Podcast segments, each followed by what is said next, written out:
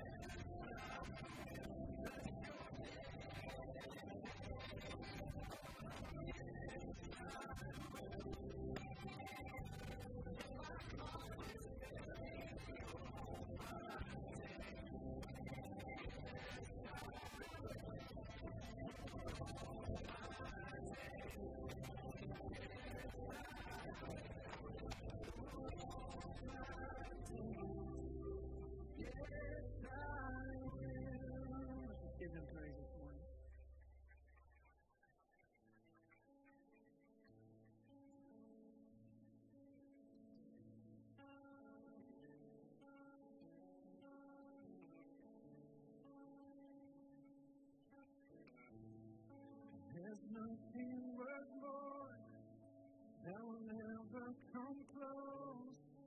Nothing can compare to our living home. Your presence, Lord.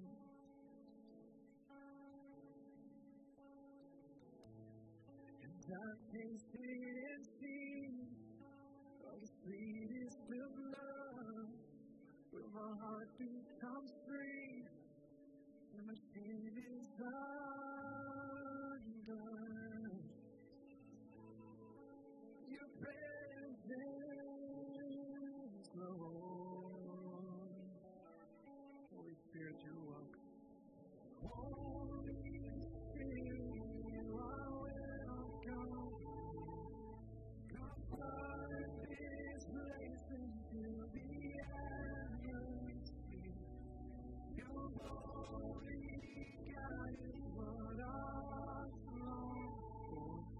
We overcome by your presence.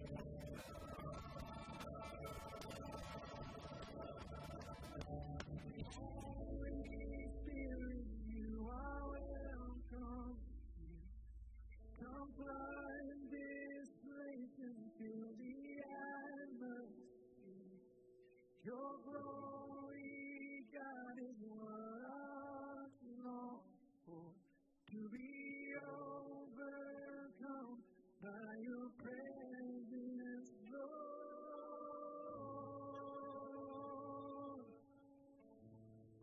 Your presence, Lord.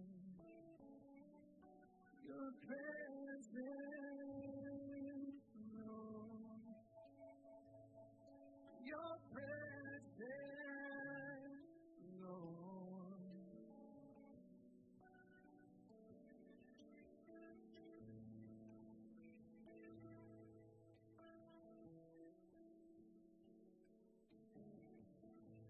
I reached for my cup this morning. Thank you for filling your presence in this place.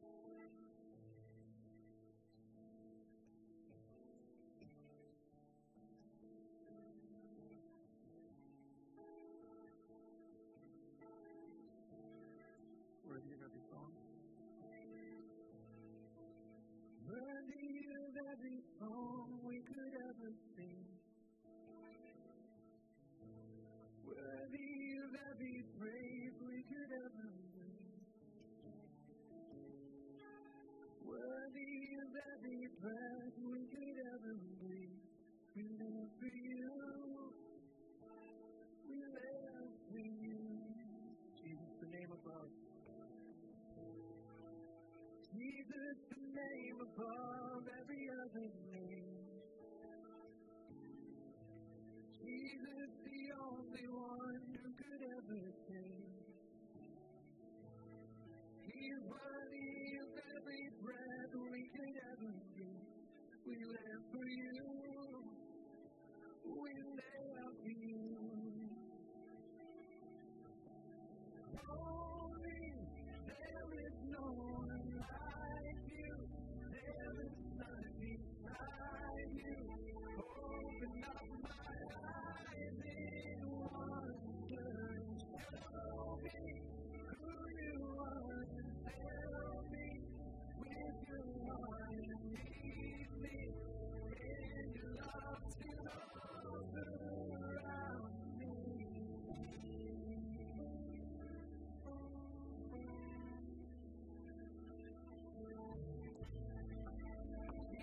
the name above every other name.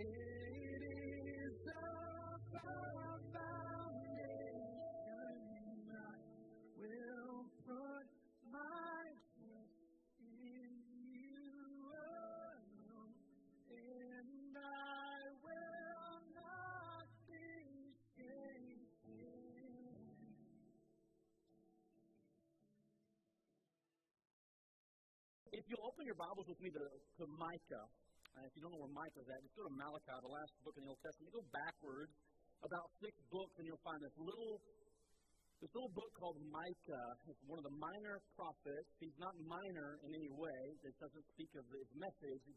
It's one of the smaller books as opposed to Jeremiah, Isaiah. So the book of Micah today, and we're going to be in chapter 6. But I chose this because I wanted to share with you my heart this morning. And I just want to know if you feel the same way that I feel. It feels like the world that we are living in today is chaotic. It feels like we go from one crazy event to another crazy event. It feels like this world is just a mess. And right now we're kind of hyper-focused on a few things that are going on in the United States of America. But I just want to broaden that out and just zoom out a little bit and give you a bigger picture of just how messed up it is. Is that okay? Can we do that this morning?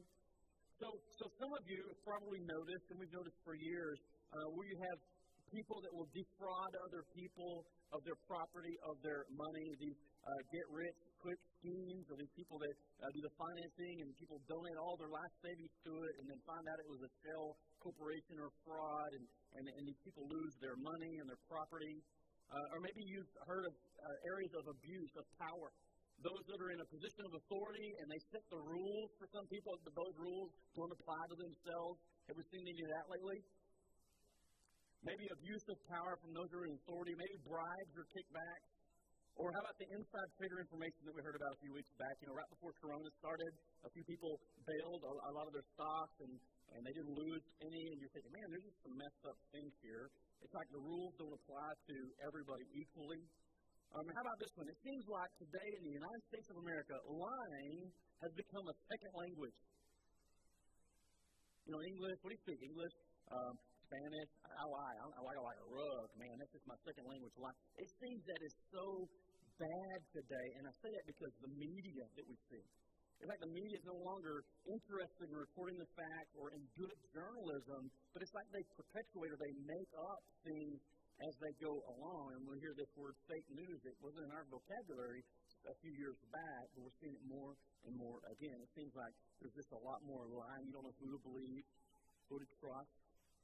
My dad used to tell me, believe none of what you hear and only half of what you see. And I would say that half of what you see now, that would be, if you were still alive, he'd probably change that, because even some of the things that we see, we don't know if we can believe what it is that we're seeing. Amen? So things like lying, or how about charlatan preachers? Oh, this one rubs me the wrong way. Those that are more concerned with building their own net worth than building the kingdom of God. And soliciting the churches for another jet airplane or another big mansion, it seems like you're just around us. We've been dealing with that one for years. In it for the money. Or how about murder? Murder seems to be the word of the day. But we've dealt with that forever in our country. But can I just tell you, murder is murder.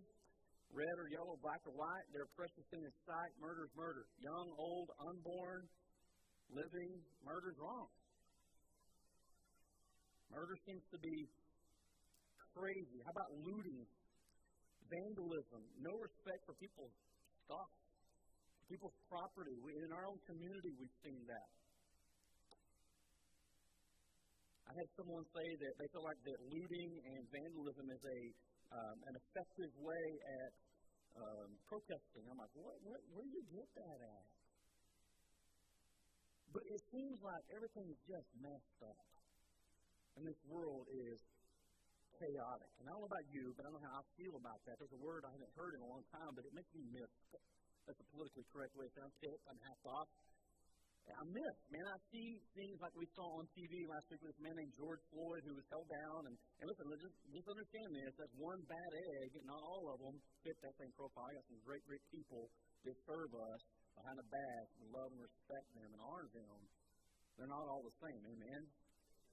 What happens is you get one bad guy, takes the life of a man who was defenseless, who was in cuffs. And I see the things that come out and be like, well, we don't know the whole story. Just wait till it all comes in. And when it comes in, and everybody's jumping on the other side, and now they're hammering the police officer that did it. And let me just tell you that they're all created in the image of God.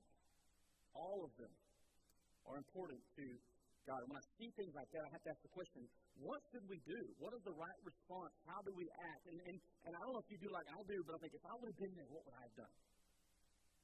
I've heard some people, I'll tell you what, I was there. I mean, what if I was there? How would I have handled that? I mean, I have a huge respect and a healthy fear of those that wear the badge. And so, you know, I'm thinking, would you bum rush them, tackle them, knock them off the guy just to give them a chance to breathe? And they're like, don't take me, bro, or pepper spray, or get beaten within the inch of my life. I mean, I've heard people say, what would you do if you were there? What would I do? What's the right thing to do? Maybe you felt the same thing about all these things. What's the right thing to do? What should we do? The problem with that is everybody has an opinion. You can get 10 people in the room and 10 completely different opinions. Amen? And what's the right thing to do? I'll tell you what we should do, and then you hear this, and like, no, somebody else responds, you're an idiot. No, what we should do is this, or no, you got it all wrong. We should handle it this way. And we have all these formed opinions and truths. You have to ask the question, whose truth is the right truth? Whose opinion is the right opinion? Whose response is the right response? And it just creates chaos. It creates division. It creates frustration. And it just seems to make things worse.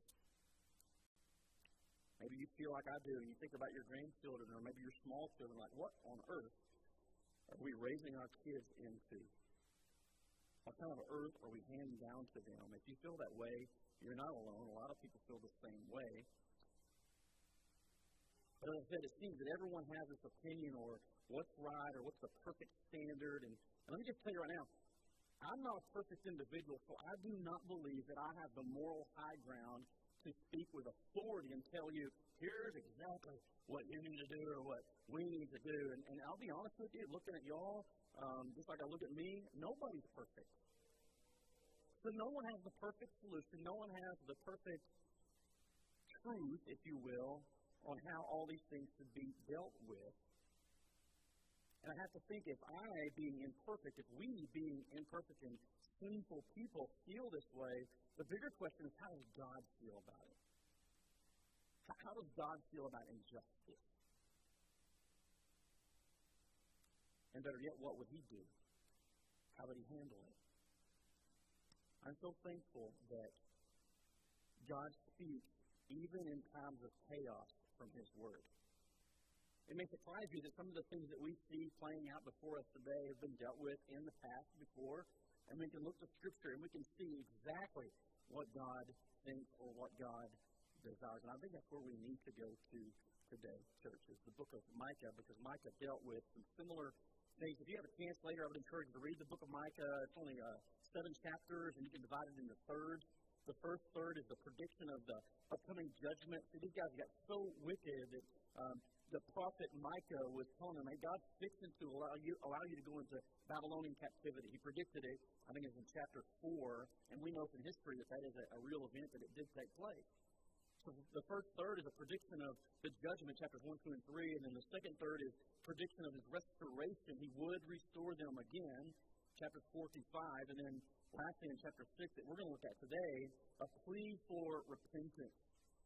A plea to do the right thing. And so before we go any further, look at chapter 6. Actually, let me back up and just give you a little idea of what was going on in Micah's time.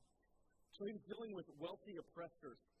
In chapter 2, he says, what sorrow awaits you who lie awake at night, thinking up evil plans. He's like, you guys are laying up at night just thinking of the next scheme, thinking of the next evil plan. He says, when you want a piece of land, you find a way to seize it. When you want someone's house, you take it by fraud and violence. You cheat a man of his property, stealing his family's inheritance. That sounds like it happened 10 years ago. This is in Micah's day. He talks about the true and the false prophets, and he's basically telling the children of Israel, Judah and Israel, he said, you would rather hear a false prophet. He says it like this. You would have, let me find it. He says, suppose a prophet full of lies would say to you, I'll preach to you the joys of wine and alcohol. That's just the kind of prophet you would like. You know, you surround yourselves with the preachers of the prophets that will tell you what you want to hear, but they're not true prophets. They're the false prophets. And some other people says you evicted women from their pleasant homes and forever stripped your children of all that God would give them. In chapter 3, he addresses the leaders of Israel and he says, you're supposed to know right from wrong, but you're the very ones who hate good and love evil. Later in chapter 3, he talks about the false prophets leading his people astray. In verse 11, he says, you rulers make decisions based on bribes. You preach, teach God's law only for a price. You prophets won't prophesy unless you are paid, yet all of you claim to depend on the Lord. No harm can come to us, you say, for the Lord is here among us. And so this is the situation that Micah has been called by God as a prophet to speak into. How many know it's a messed up world in his time too? God says, Micah, I need you to speak for me. And Micah steps up. Here's what it says about him. Says, but as for me, I'm filled with power, with the Spirit of the Lord. I am filled with justice and strength to boldly declare Israel's sin and rebellion. Go, Micah. Good luck. So Micah speaks boldly on behalf of God to expose the sin and the coming judgment of the children of Israel. In chapter 6, I want you to imagine a courtroom scene, because that's what this is. It's a setting, it's like a courtroom, and you have the plaintiff, the defendant, you have the jury, you have witnesses. And so in this case, the plaintiff is God, and the judge is God, and the witnesses or the jury are the mountains and the hills. Listen to how he says it. He says, listen to what the Lord is saying. Stand up and state your case against me. At the courtroom. Let the mountains and hills be called to witness your complaints. That's the jury. And verse 2, he says, and now, O mountains, listen to the Lord's complaint. Uh-oh. He has a case against his people. He will bring charges against Israel. Now Jesus, or the Lord, steps up into the plaintiff's position, and he's about to unload his complaints against the children of Israel. He says, oh my people, what have I done to you? What have I done to make you tired of me? Answer me. And he begins to tell them the things that he's done for him. He says, for I brought you out of Egypt and redeemed you from slavery. You remember that time when you were slaves in Egypt to Pharaoh, and I brought you out of Egypt, and I delivered you from slavery? I sent Moses, Aaron, and Miriam to help you. Verse 5, don't you remember, my people, how King Balak of Moab tried to have you cursed, and how Balaam, son of Beor, blessed you and said, you remember this, the king goes to Balaam, and he says, I want you to curse the children of Israel. They're getting too big, and they're successful, so I need you to place a curse on them. And every time Balaam would try to do that, he was kind of conflicted in that, and he ended up blessing the children of Israel.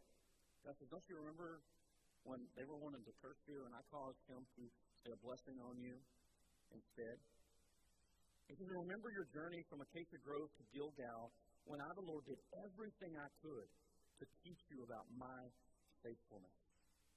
This is the case that he's stating against Israel and Judah.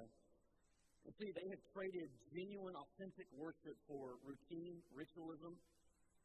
They've traded God's commands in for just whatever felt right at the time, whatever they felt like doing. They just changed things up, and God's making his case against them.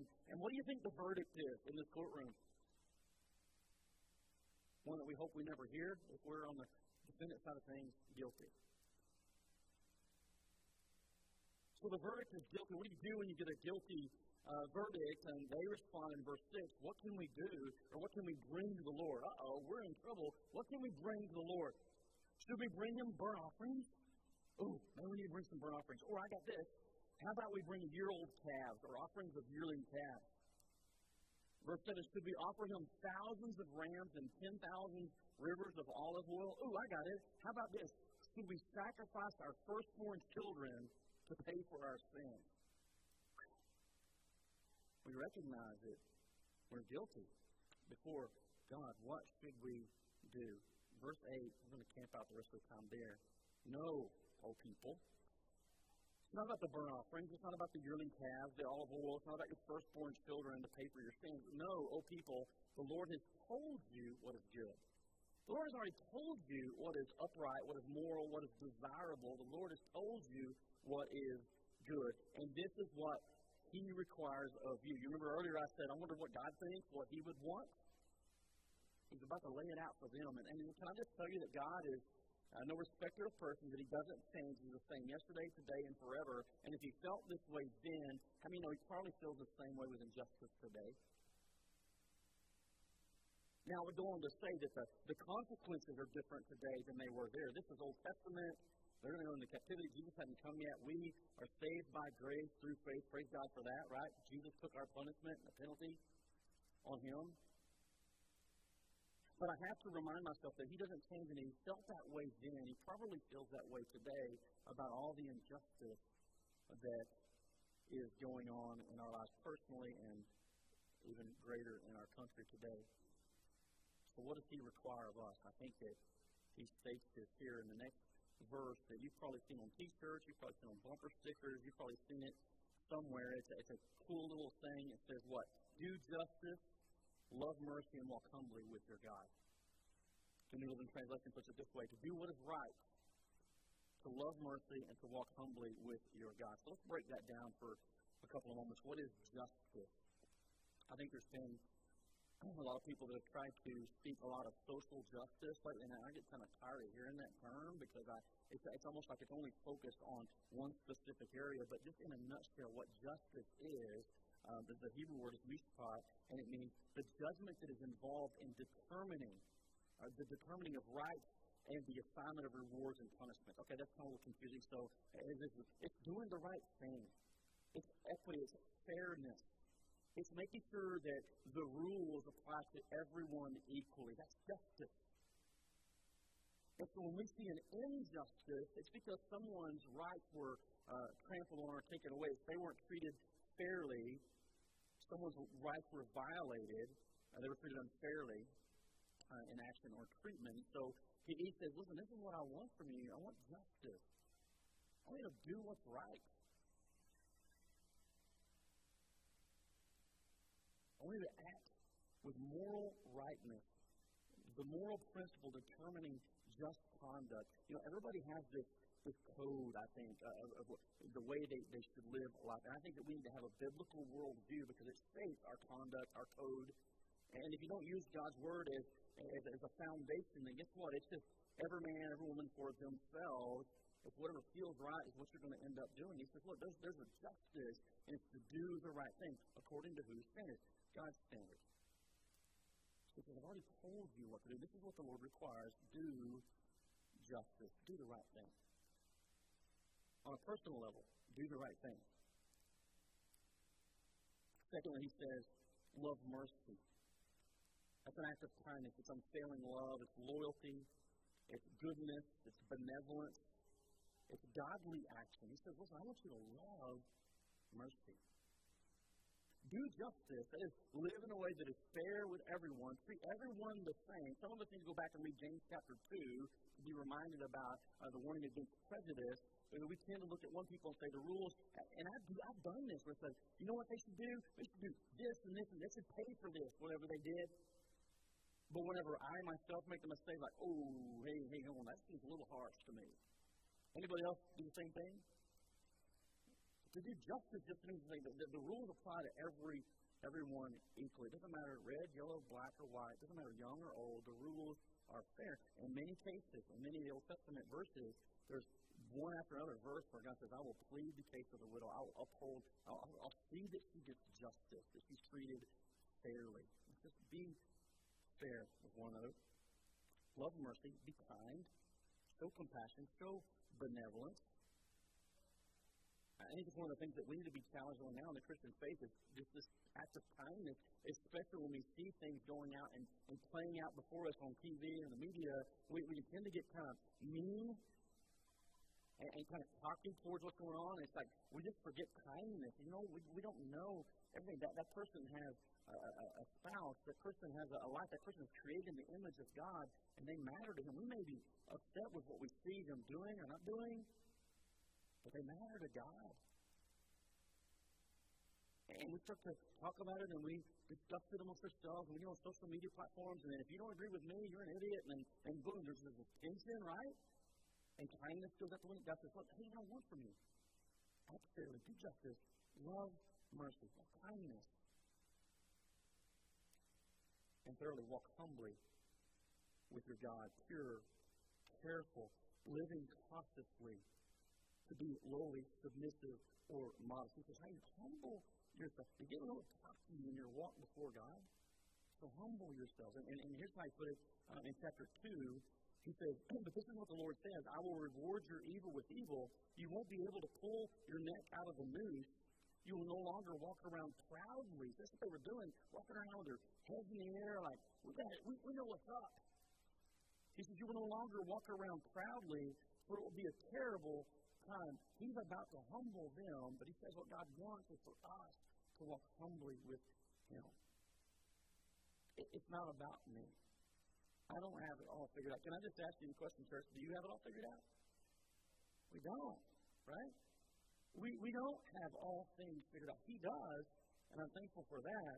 But as for me, when it comes to my walk, when it comes to this journey of Christianity, he says, walk humbly with God. Lower yourselves. Don't act like you got it all figured out. Just humble yourselves. Walk in a way that is cautiously with God, because God is powerful. Now, I feel like it's a humbling thing to me as I consider this passage, this whole book, this prophecy, and how intimidating it would be to be dragged into a court of law, and God is the plaintiff and the judge, and on the other side is me. Or maybe you see yourself in a clear eye. How do you know that would be very intimidating? It's like, whoa. So we see what's going on around there, but what if we just make it a little bit more close to home and say, all right, God, what if you drug me into the celestial court, and you brought your case against me? How would I look? Woo, that scares me. That causes me to humble myself and realize, you know what? I'm not perfect. I don't have it all figured out. So I think if there's a message for us today, is we need to get back to God's prescription for injustice. And on a personal level, if we want to change the world, we have to change us first. If we want to change us first, we got to yield to Him and do things differently than we've been doing it. And His prescription for injustice is what? Do justice. You do justice. Love mercy. Walk humbly with your God. Verse 8 is summarized. He summarized for the people then, justice and equity tempered with mercy and compassion as a result of humble and obedient relationship with Him. Let me say that again, because I think that it applies to us today. Here it is in a nutshell. Justice and equity, that's fairness, tempered with mercy and compassion as a result of a humble and obedient relationship with Him. Humble ourselves before God and say, God, how would you want me to respond in this situation?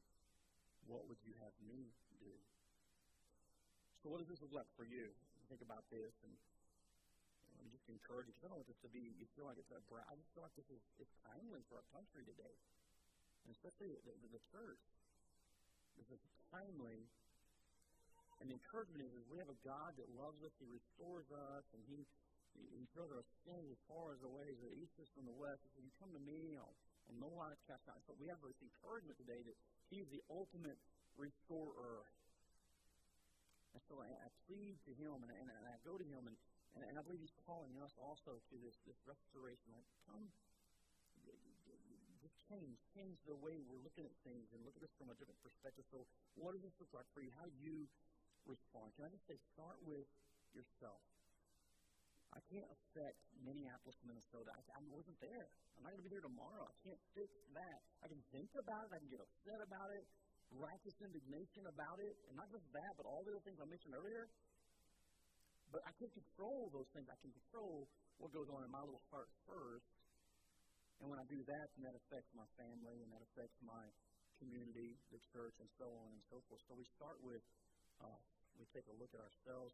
Put ourselves, if you will, in the courtroom before God. If that sounds familiar, there's a psalmist that says, search me, O God, and know my heart today. And see if there be any wicked way in me, and lead me in the way everlasting. So, God, search our hearts. God, search our hearts and see if there's any wickedness in us. Start with us. Here's another practical thing that we can apply today. Scripture says, be quick to listen, slow to speak. I'm going to say that again. Slow to speak. And slow to become angry. It says the anger of man does not bring the righteous life that God requires. We have got to be careful with what we say with these things right here. Loose lips, sink ships. You just be very careful. Quick to listen, 2 ears, 1 mouth, slow to speak, because the anger of man does not bring about the righteous life that God requires of us. What does He want? Do justice, do mercy, walk humbly with Him. Righteousness, Because anger kind of short-circuits all of that. In a practical way, some things that we could do is, I would say, be careful how we respond. I'm going to tell you, there are times when I see something posted on Facebook and I get my little fingers warmed up. I'm like, watch this, buddy. I'm about to unload. And then I realize I'm the pastor of Living Water. I go, I got to back off of that a minute. Careful things. I almost lost it for a second. But I know some people that don't have that filter. They don't have that e-brake. You know, pump the brakes there. You just let it fly. Be careful how you respond. You may need to delete a comment. Listen, I'm not speaking to anybody specifically, but if it's you, really, come on. You know, you might have to go back and go, maybe I was a little harsh. I jokingly have said in the past, like, you know, the truth is we walk in the Spirit, we don't fulfill the lust of the flesh, and I have jokingly said that you better catch me on a day when I'm walking in the Spirit if you're going to come be a jerk to me, because the old flesh in me wants to put up the deuce and fight, right? What happened? I got punched in the face by a pastor. Apparently, he's not walking in the Spirit today. That's just normal. I mean, I'm being honest with you. We're human beings and we do that. But the reality is all of us do it. Amen? Sometimes we don't think about what we say and we say it and we put it out there and we just cause more division. We put more gasoline on a fire. And some of you, that might be your spiritual gift. I'm doing it jokingly. I'm just, don't do it.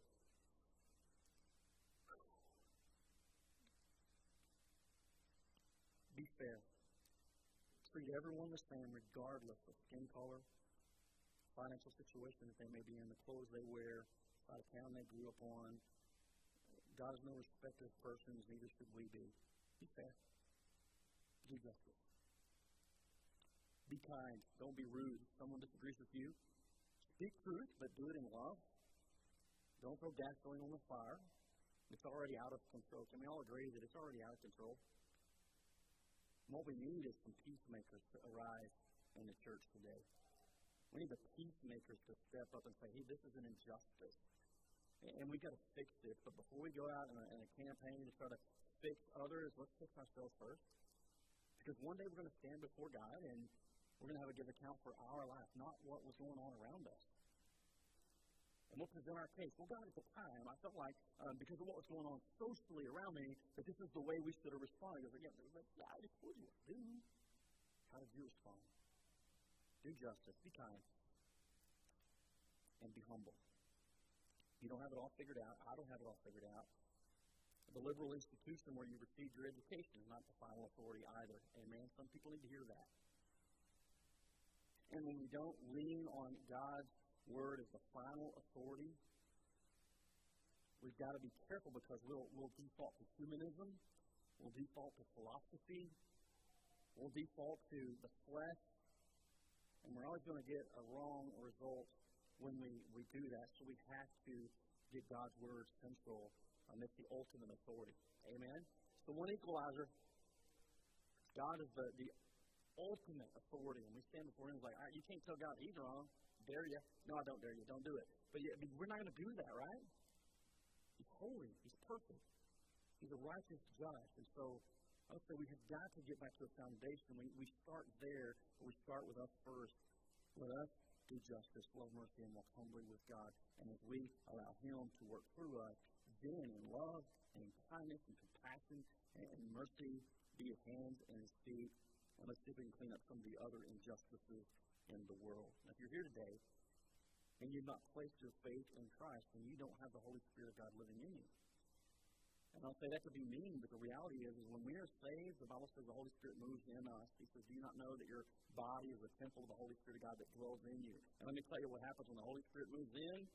Remember that e-brake I talked a while ago? And he starts saying, hey, well, don't do that. I know you're tempted to do it, but He just kind of helps you pump the brakes. We need the Spirit, and the Spirit's going to bear witness with the truth that this is the right thing to do. I don't know what God wants me to do. Hey, the Spirit leads us. He says, hey, this is the truth. This is how I want you to respond in this situation. If you've not placed your faith in Christ, you don't have the Holy Spirit. You're probably going to respond the wrong way. And so can I tell you, the most important decision you make is what you do with the gospel of Jesus Christ. Do you trust in Him for salvation? Do you recognize your own brokenness and need for Him? Have you yielded to Him for salvation? You say, Lord, I obviously can't fix myself. And I just trust you for salvation, you and you alone. Now, Holy Spirit, come and live in me and guide me and help me be who you want me to be. Help me to make a difference. Listen, we need some Jesus up in here, amen? Our world needs Jesus today. And we can ask him how to bring peace and healing to a broken and a hurting world. And we so desperately, desperately need it. Even so, Lord, come quickly. I know some of us have said that, and we see all the junk going on in our world today. But I just want to speak to us on an individual basis today. What is it that God wants? What is it that he desires from us? Do justice, do the right thing, be fair, love mercy, be kind, and walk humbly with your God. Humble yourself before the mighty hand of God, and he will exalt you in due time. I hope it speaks to you as it has to me. Would you pray with me? Father, I humble myself before you today, and I recognize that I don't always handle things the way I should. I don't always see things the way I should. But I do acknowledge that you're the ultimate source of truth. You're the righteous, holy judge. Your standard is the standard, not humanism, not philosophy, not a liberal education, not the world system or our flesh, but you are the ultimate source of truth. Father, I just reminded of how you responded to Solomon's prayer as he dedicated the temple to you. And you said, if my people who are called by my name will humble themselves and pray and seek my face and turn from their wicked ways, then I will hear from heaven and will forgive their sin and heal their land. Father, we need for you to heal our land. Father, we need to recognize our need to seek your face, to turn from our own wicked ways, so that you will hear from heaven and forgive us, Lord, as you heal our land. Lord, we ask it humbly in Jesus' name.